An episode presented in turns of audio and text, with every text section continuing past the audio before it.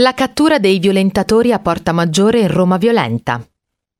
Il poliziottesco italiano Roma Violenta del 1975, diretto da Marino Girolami, è il primo film della cosiddetta trilogia del commissario, che vede protagonista il commissario Betti, interpretato da Maurizio Merli. Questo B-movie, considerato di secondo ordine per la violenza contenuta all'epoca, è stato rivalutato dopo essere stato citato da Tarantino, che ha espresso il suo amore nei confronti di quel genere dall'estetica tutta italiana.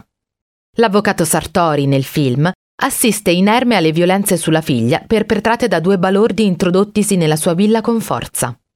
Di conseguenza entra in azione la ronda capeggiata da Betty, che presto acciuffa i due malfattori. Il primo viene beccato in via Severino Grattoni, praticamente di fronte all'hotel Portamaggiore. Sempre nello stesso hotel, Betty va a far visita alla proprietaria, Daniela Giordano, con cui ha una saltuaria relazione. Quando esce da lì, un agente della speciale gli confida il nome dell'assassino del bus, confidenza che aiuterà Betty ad acciuffare i due rapinatori.